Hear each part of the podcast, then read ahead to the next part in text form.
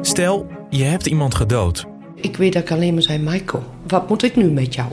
Of iemand iets anders verschrikkelijks aangedaan. Als dit echt is wat jij gedaan hebt, dan is het wel heel erg. Schiet er nog vol van. Wat gaat er in godsnaam nu allemaal gebeuren? Je verdwijnt voor jaren achter de tralies. Hallo moe, hoe gaat het met jou en met iedereen? Ik zit verdorie weer in de stront. Dan besef je van mijn leven wordt nooit meer zoals het was. In deze podcast vraag ik me af hoe het is om familie van een dader te zijn. Hoe het voelt als je kind jarenlang in de gevangenis zit. Hij heeft wat, misschien wel wat uitgevreten. Maar ja, goed, je wil hem gewoon bij je aan tafel hebben zitten. En niet daar.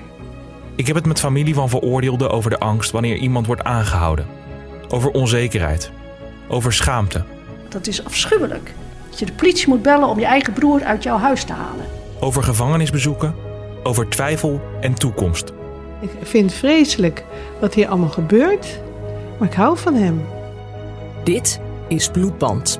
Een podcast van Hart van Nederland. Gemaakt door Leon Mastik en Elin Stil.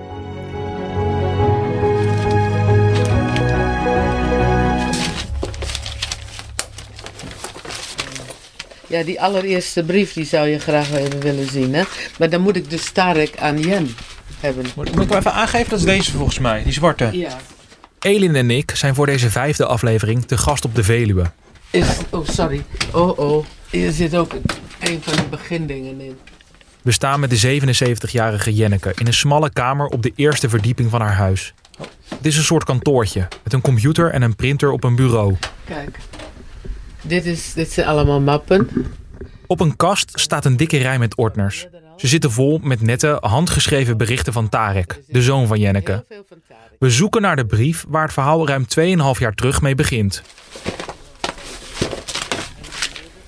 23 september. Ha, ja, dit is het. De eerste. Hallo moe, hoe gaat het met jou en met iedereen? Ik zit verdorie weer in de stront. Het is een brief van een paar kantjes, met slecht nieuws. Tarek schrijft dat hij is aangehouden en nu in een Turkse cel vastzit. De slechtste plek die je maar kunt bedenken om aangehouden te worden. Hé, wat een zooi. Ik had zo gehoopt nu eindelijk samen met Angela en de kids een rustig leventje te kunnen opbouwen. Het spijt me zo. Ik ben er echt ziek van en moedeloos. Ik hoopte dat dit allemaal eindelijk achter me te kunnen laten en me aan mijn gezin te kunnen wijden. Hier houd ik het niet langer dan een aantal maanden uit. Ik hoop gauw van je te horen. Ik geloof dat ik het belangrijkste heb geschreven. Doe de groeten aan iedereen. Sorry voor het ongemak, Tarek. Is het de eerste keer dat je hem weer leest, deze? Eh, ja. Ik heb, ik heb hem eh, toen wel vaak gelezen hoor, maar dat. eh, Hey, je kon natuurlijk eerst niet geloven dat deze brief op de mat viel. nee. Klopt. In het knusse huis van Jenneke doet veel aan haar zoon denken, merk ik als we naar beneden lopen. Er hangen tekeningen, er zijn mappen met zijn naam erop en overal zijn foto's. Altijd heeft hij zijn haar weer anders. En ja, hier heeft hij dus eh, een snor en, een, en zo'n, zo'n. Ja, het is geen sik. Om zijn kin heen heeft hij dat eh, helemaal ge- laten groeien. Nou, ik moet niet zeggen dat, dat ik dat nou zo mooi vind hoor. Maar ja, het gaat niet om mij natuurlijk. Wat heeft hij aan? Hij heeft een, eh, een, een blauw t-shirt aan. Lichtblauw, heel lichtblauw. En ook een lichtblauwe eh, jeans. En sandalen. En hij heeft een gitaar Ja. in zijn handen. En ja, hij heeft een gitaar in de handen. En hij kijkt zo vrolijk mogelijk, dacht ik. Is het echt Tarek die je hier ziet? Echt je zoon? Nou, ja. Eh, als ik...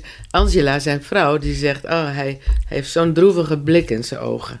Eh, Met diezelfde foto's dus, hè.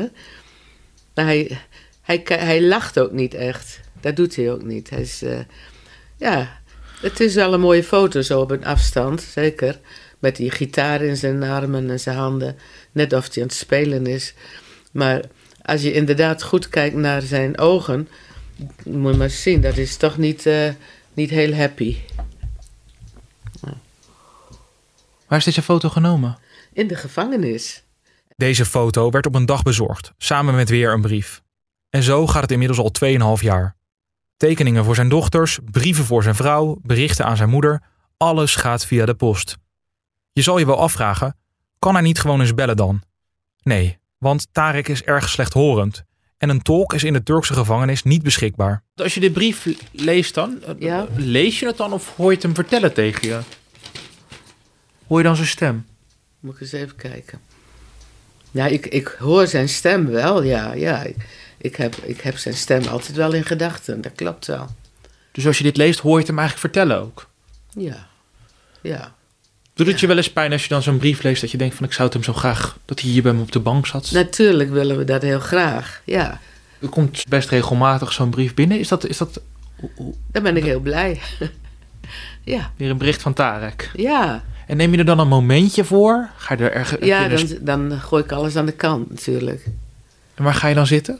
Nee, ik ga gewoon, eh, ik, ik, ik ga hier zitten. Dit is mijn plekje zo. En ik, ik lees het en ik, ja, dan eh, als ik tijd heb. Maar dat is, het is altijd zoveel anders. Ik heb nooit goed tijd om dit nog een keer te lezen. Om het helemaal tot je door te laten dringen.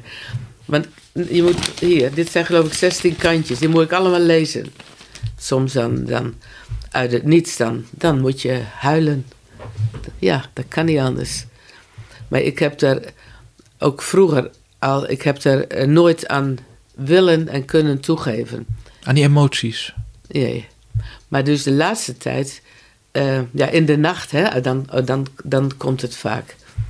Dan uh, komen alle gedachten, het hele leven komt weer voorbij. Het, het is allemaal te veel. Dan val ik soms gewoon door dat je te moe bent in slaap. En dan een uur of anderhalf uur later ben ik weer wakker. En dan, dan komen al die gedachten. En wat denk je dan over Tarek? Wat gaat er dan door je hoofd? Nou, ik, ik hoop alleen dat hij vrijkomt. Dat is in deze tijd is de hele grote hoop. Vrij, vrij, vrij. Want wanneer is de laatste keer dat je zijn stem echt hebt gehoord? Nou, toen op Schiphol. En dat is dus alweer een poosje geleden. Het is inmiddels tien jaar terug dat Jenneke haar zoon zag of zelfs zijn stem maar hoorde. Want Tarek is al langer weg uit Nederland. Hij werkt als outdoor-instructeur in verschillende Europese landen en hij woont enige tijd op het Italiaanse eiland Sicilië, waar hij voor zwerfhonden zorgt. En dan verhuist hij pas echt ver weg. Voor de liefde trekt hij naar Ecuador. Je zou hem een wereldburger kunnen noemen, een avonturier. Ja, ik vind het eigenlijk fantastisch hoe als hij is. Ja. Er zijn ook mensen die zich voor schamen wat een zoon gedaan heeft. Ik weet helemaal niet of hij dit gedaan heeft. Want hij houdt tot het laatst toe vol. Ik heb het niet gedaan. Maar hij, heeft, hij had 2,5 kilo, bijna 2,5 kilo. ehm, eh, hoe heet dat? Cocaïne? Cocaïne, ja. Dat had hij in zijn koffer. Ja, dat is dus weer een verhaal apart. Hoe Dat kun je zeggen, ja. ja. Hij, hij kwam van Ecuador. In Ecuador wilden ze een, eh, waren ze mee bezig om exportbedrijven op te zetten. In Ecuador daar lopen veel eh, van die, die, geen lama's, maar die erop lijken. Alpaca's. Op alpaca's, ja, dat zijn ze. Daar komt heerlijk zachte wol van. Van die alpaca-wol willen Tarek en zijn vrouw kleding en sloffen maken en die dan naar Europa exporteren. In 2019 vertrekt hij vanuit Ecuador naar een fabriek in Brazilië, waar de spullen gemaakt moeten worden. Daarna wil hij doorreizen naar Europa om te spreken met mogelijke handelspartners. Maar die plannen veranderen wat, schrijft hij zijn moeder in die eerste brief, waar je Jenneke net ook al uit hoorde voorlezen. Die avond heeft hij een paar mannen ontmoet in Brazilië. En die zeggen, nou, als jij naar Zwitserland wil, naar Europa... dan eh, kan je beter met een Turks vliegtuig gaan. Scala noemden ze. Want dat is een stuk goedkoper. Nou, dat, dat eh, leek hem wel wat. Dus dat heeft hij gedaan. En daarvoor moest hij dan eh, over Istanbul. En eh, ik denk dat die mannen daar ook heen gingen, denk ik. In elk geval, de volgende morgen, toen hij bij de receptie kwam, toen was die koffer open. En eh, dus dat, ja, ik weet niet, hij heeft het, hij heeft het toen niet gezien. Maar op, toen hij op eh vliegveld van Istanbul werd hij in één keer gepakt. En eh, ook overweldigd eigenlijk. Want hij schrok natuurlijk en hij, hij wou wegrennen. Maar ze hebben hem op de grond geduwd. toen hebben ze hem gewoon gepakt en eh, is hij in de gevangenis gezet. En of hij zei van, ja, ik heb het niet gedaan. Nou, dat, eh, het spul, dat zit, de cocaïne zit in jouw koffer. Dus jij bent schuldig. Klaar. Ja, iedereen heeft natuurlijk van die smoezen. Dus eh, ja, dan, dan is het niet zo dat je snel geloofd wordt. Wat denk je dan als moeder? Ja, nee, ik, ik heb hem geloofd. Maar iedereen in mijn omgeving zegt: Oh, hij heeft al eerder iets ermee gehad. Dus hij, hij heeft nou ook gedaan, klaar. En dat was, dat was iets wat heel erg impact had. Eh, vrienden waarvan je eerder dacht: dat zijn vrienden, daar kun je wel mee praten. Maar dat was niet zo. Maar die, die de reactie die er kwam, die viel me gewoon tegen. Want wat had je gehoopt dat ze zouden zeggen? Dat je er met elkaar over kon praten. Dat ze vragen zouden stellen. Maakt het je boos dat ze hem niet geloofden? Uh, ja, gekwetst, ja. En ik heb, uh, ik heb me van hen afgewend. Dan, dan hoef ik ze niet meer. Nee. Heb je zelf ergens getwijfeld toen je de brief las?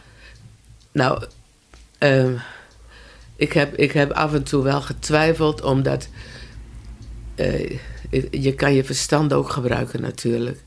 En dan andere keer, dan geloofde ik hem weer helemaal. Als je dan die, die brieven kan ik nou zo niet weer vinden, maar hij heeft zoveel geschreven en keer op keer. En, en dan, dat vond ik heel eerlijk overkomen, dat hij het niet had gedaan.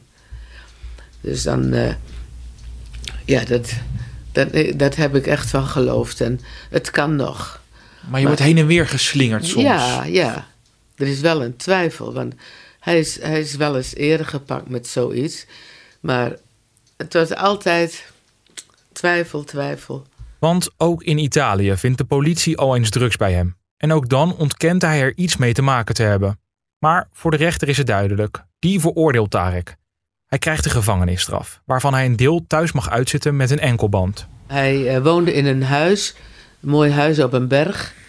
En uh, onder in dat huis woonde ook een, een jonge vrouw, die er wel goed uitzag, maar die was gek op Tarek. Maar Tarek had een vriendin daar. En daar bleef hij trouw aan. En uh, hij heeft dus gezegd tegen haar: uh, je, moet ophouden, uh, ik, wil, ik wil dat niet. En toen is die vriendin vals geworden.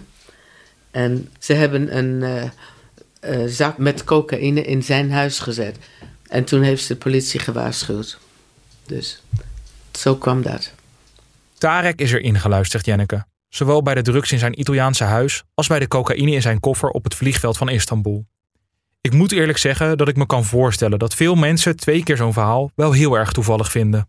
Je hebt hem nooit zo gevraagd van ik als moeder vertel het me. Of zou, zou, je die nee, behoefte, dat, nee, zou, die behoefte, uh, zou je die behoefte hebben ergens om ik heb, ik heb gevraagd aan de advocaat, pas geleden. Ik zeg, heeft Tarek aan u verteld dat hij, dat hij wel uh, dat erin gestopt heeft? En dan, dan lacht hij weer een beetje. Hij draait eromheen. Hij geeft niet recht antwoord. Dat is dus de advocaat. Maar als ik je probeer te begrijpen, het gevoel, hij spreekt de waarheid, is heel sterk. Maar ook, je hebt ook een soort advocaatje van de duivel in je hoofd. Die soms die vraag stelt van... Ik zou, ik zou het je misschien toch wel één op één willen vragen. Van, ja, ja. Ik ben je moeder. Ik zou het wel willen weten. Dat de, helemaal... Als, als hij ook dan nog zegt van nee... Dan, dan uh, geloof ik dat. Maar Jenneke heeft hem sinds de veroordeling in Turkije nog nooit in de ogen kunnen kijken om het hem rechtstreeks te vragen. En ook Tarek's vrouw Angela en zijn twee dochters hebben hem nog niet kunnen zien. Ze wonen in Ecuador en dus gaat ook voor hen bijna alles per brief. Ik heb er ook een brief bij gedaan voor Angela en Brunella. Zou jij daar een foto van kunnen maken en via WhatsApp, Facebook, Messenger naar hen kunnen sturen? Ik wil je ook vragen of je misschien wat foto's van Angela en de kids kan sturen. Ik moet er uh, scannen en dan per laptop of per smartphone naar zijn vrouw sturen. Net als alle brieven die hij stuurt voor hen, ook op die manier. Dus je bent eigenlijk ook een soort klein postkantoortje geworden. Ja, ja, ja. En ik ga ze ook allemaal uitprinten en opslaan. En ik, ik heb heel, heel veel mappen al ervan. Ik zit soms tot kwart voor drie s'nachts. Maar dat, dan wil het niet meer. Want het is nogal veel voor een 77-jarige vrouw die hier in haar eentje woont. Ze heeft contact met de advocaat, houdt de familie op de hoogte en maakt zo nu en dan geld over naar Turkije. Jenneke heeft zichzelf Spaans geleerd, zodat ze de brieven van Tarek kan vertalen en daarna naar Angela in Ecuador kan whatsappen. Er moeten heel veel postzegels op tegenwoordig, want alles is dubbel zo duur geworden voor hen. Hoeveel postzegels zitten erop? Acht? Ja, eh, ja acht. Het adres past er maar net op op deze envelop. Ja, ja, klopt. Hé, nog één. Eh, op de achterkant ook nog één. Negen postzegels. Ja. Oh ja, deze is 30 november. Is die ontvangen? Staat, heb je erop geschreven, ja, denk ja, ik? Ja. En hij is geschreven op 15 november. 15 oktober? Of nee, november. November. November, ja. Kijk, dit is, eh, dit is bijvoorbeeld een, een tekening van een centaur die hij getekend heeft. Prachtig. Op een, op een soort wiskundeblaadje. ja. Allemaal hokjes. Tekening. Ja. En dan schrijft hij dan op de achterkant een brief. ja, dit is, eh, dit is aan, aan zijn dochter. Aan zijn beide dochters. En Vaak doet hij apart, maar de- beide dochters. Dat Hola mis princesas hermosas. Hè? Como están mis amores? Hoe zijn mijn lievelingen? Hoe gaat het met jullie? Eh, ik mis jullie heel erg. Ehm, even kijken, dibujado een centaur. Ik heb een tekening van een centaur voor jullie gemaakt. Es criatura mythologica greca. Het, het is dus een, eh, een, een wezen, een mythologisch wezen, Grieks, Grieks wezen. Dit soort berichten doen Jenneke veel. Het valt me sowieso op dat ze veel verdriet van anderen met zich meedraagt. Zo vertelt ze me over haar eigen moeder, de oma van Tarek, die het erg zwaar had toen ze haar vertelde dat hij vast zat in Turkije. Ik denk altijd ook heel veel aan mijn moeder die zo oud is. En, en dat hij ook een band heeft. Dus ik moet het haar ook vertellen. Je kleinzoon zit vast. Ja. In Turkije. En, ja, en, Voor- eh, Weet ik hoe lang. ja, nou ja, dat, dat, dat weet je direct nog niet. Maar hij zit vast. En eh, zij moest huilen toen, eh, toen ik haar dat vertelde. Want zij is heel gevoelig. Nou ja, Heb je zelf gehuild toen? Ik, ik, heb, ik, ik weet niet meer of ik op dat moment waarschijnlijk wel. Maar ik heb heel veel al die jaren gehuild. Ja, dat, eh, dat kun je niet voorkomen. Regelmatig gaan haar gedachten ook terug naar de jeugd van Tarek, als hij al op jonge leeftijd in aanraking komt met drugs. Zou het dan toch? En is dat gedrag dan misschien wel begonnen met een verhuizing naar Winschoten? Voor ons was het heel leuk om daar te wonen, aan het water ook. Maar eh, kinderen die opgroeiden was heel, heel slecht. Er waren tien coffeeshops en geen werk. Dus dat is niet eh, gezond voor kinderen. En hij kwam ook in eh, contact met, ehm met wietroken en dat soort dingen. En dat was daar al zo op de lagere school, eind, de eindklas. Er kwam dan iemand van het kantoor, noemden ze dat. En de- nou, wil jij een. eh dan boden ze eh, een wit sigaretje aan. Dat vonden ze natuurlijk, die, die kinderen van de zesde klas, die vonden het prachtig. En eh, nou, als je, als je nog eens een keer iets wil hebben, dan moet je maar naar kantoor komen. Nou, Dan moet je een klein karweitje voor doen, de vloer schoonmaken. Dan krijg je nog eens wat. Zo is hij ermee in contact gekomen. Denk je dan wel eens van, daar, daar is misschien net een klein beetje die grens over gegaan dan of niet? Ja, zeker. En verwijt je jezelf dat wel eens? Eh, Als kijkt Wat als- betreft Tarek, nee. Nee, dat, dat hoef ik mezelf niet te verwijten, denk ik. Want eh, we hebben eraan gedaan wat we, wat we konden. Ehm, ik merkte op een zeker moment dat er geld weg was. En ik denk, nou, dat kan toch niet? Ik had eh, mijn spaargeld had ik toen op mijn slaapkamer. Niet afgesloten, want ik ben te vertrouwen. De kinderen zijn ook te vertrouwen. Maar toen bleek toch dat er ging ik dat eens nakijken. En er was behoorlijk wat weg. Ik denk, hoe kan dat nou? Dat kan helemaal niet. Nou ja, later nog eens een keer. En, en toen hebben wij dan gemerkt dat het Tarek moest zijn. Die geld had weggehaald. Maar hij ontkende dat. Later zei hij, ik heb het wel gedaan, maar echt niet gestolen. Want wij, wij zeiden dat je dat gestolen hebt. Dat kan niet, dat mag niet. Hij zei, ik heb het echt niet gestolen. Ik heb het alleen maar geleend. Maar als ik het niet zou nemen, en ik wou het echt weer terugleggen hoor. Maar als ik het niet eh, gedaan had, dan was ik zelf in de problemen gekomen. Nou, maar eh, hij, hij deed het daarna nog eens weer. En eh, er was gewoon niet mee te praten. Hij, hij zat er aan vast al. Dus toen heb ik eh, gezegd, nou als jij, als jij zo dus blijft, dan, dan moeten wij jou het huis uitsturen. Dan moet je voor jezelf zorgen. Maar hij, hij kon niet veranderen.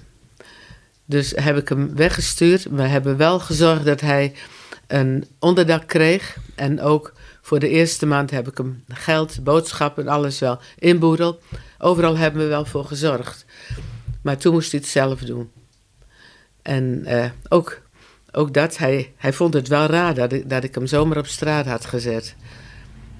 Dat was ook heel raar natuurlijk. Maar wat moest je dan? Iedereen ging eraan kapot. Als ik als buitenstaander naar kijk, hè, als ik die twee incidenten op een rij zet. Italië, waarin hij zegt, ik heb het niet gedaan, ik ben erin geluisterd. Zegt, dat geloof ik als moeder.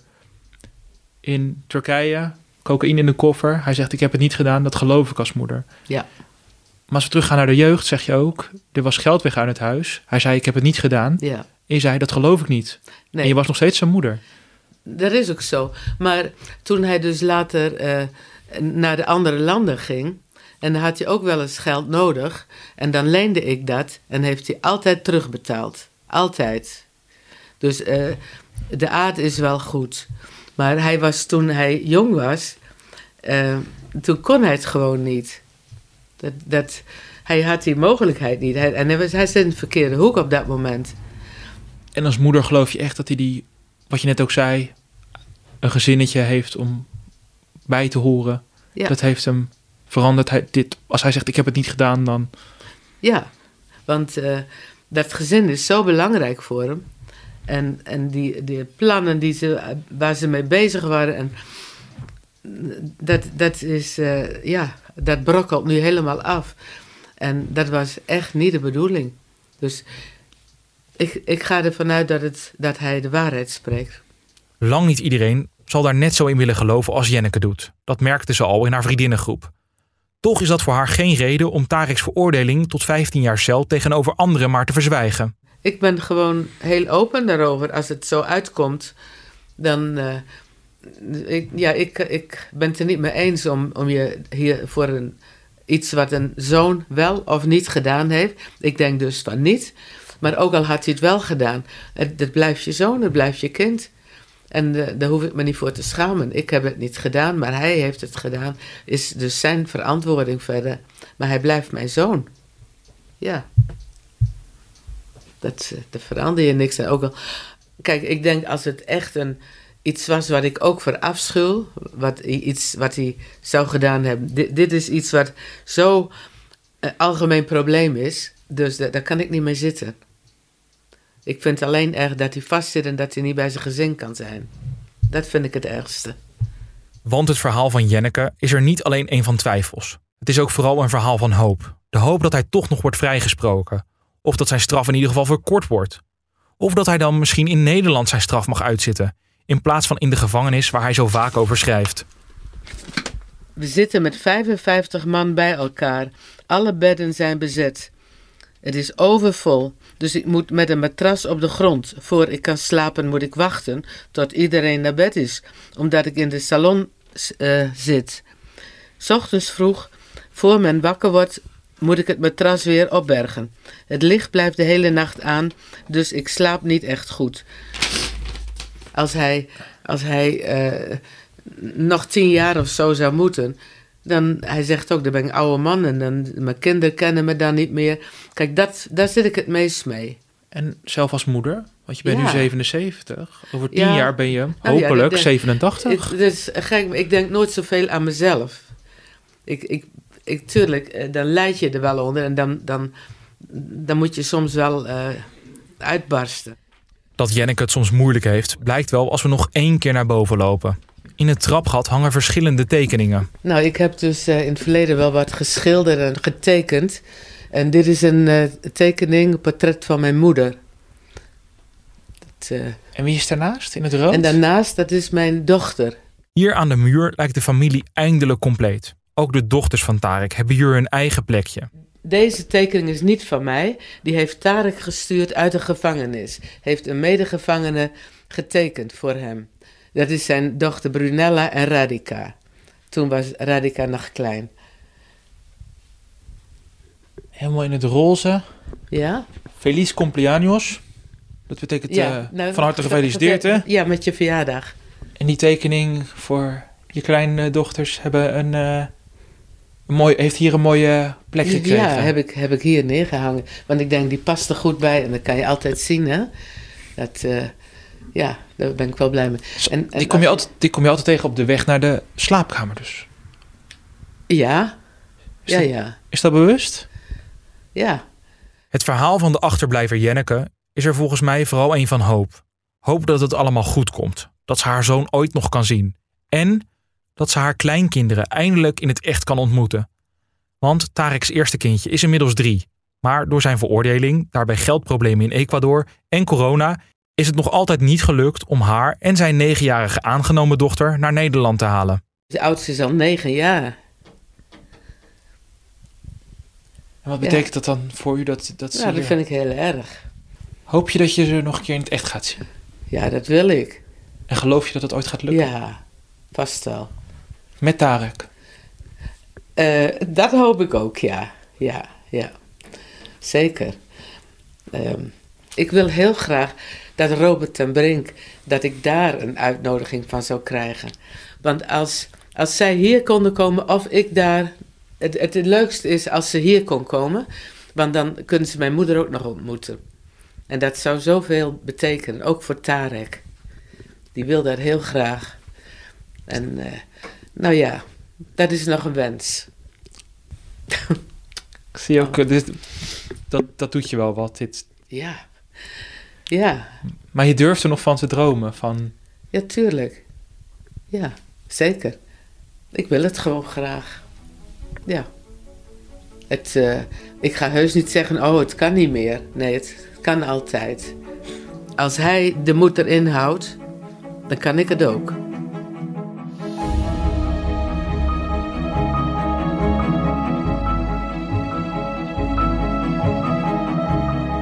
Dit was de laatste aflevering van dit seizoen van Bloedband, een podcast van Hart van Nederland. Wil je met ons in contact komen? Stuur dan een bericht naar bloedband.talpanetwork.com. De redactie is gedaan door Daniel Bom en Elin Stil. Eindredacteur is Irene Jansen.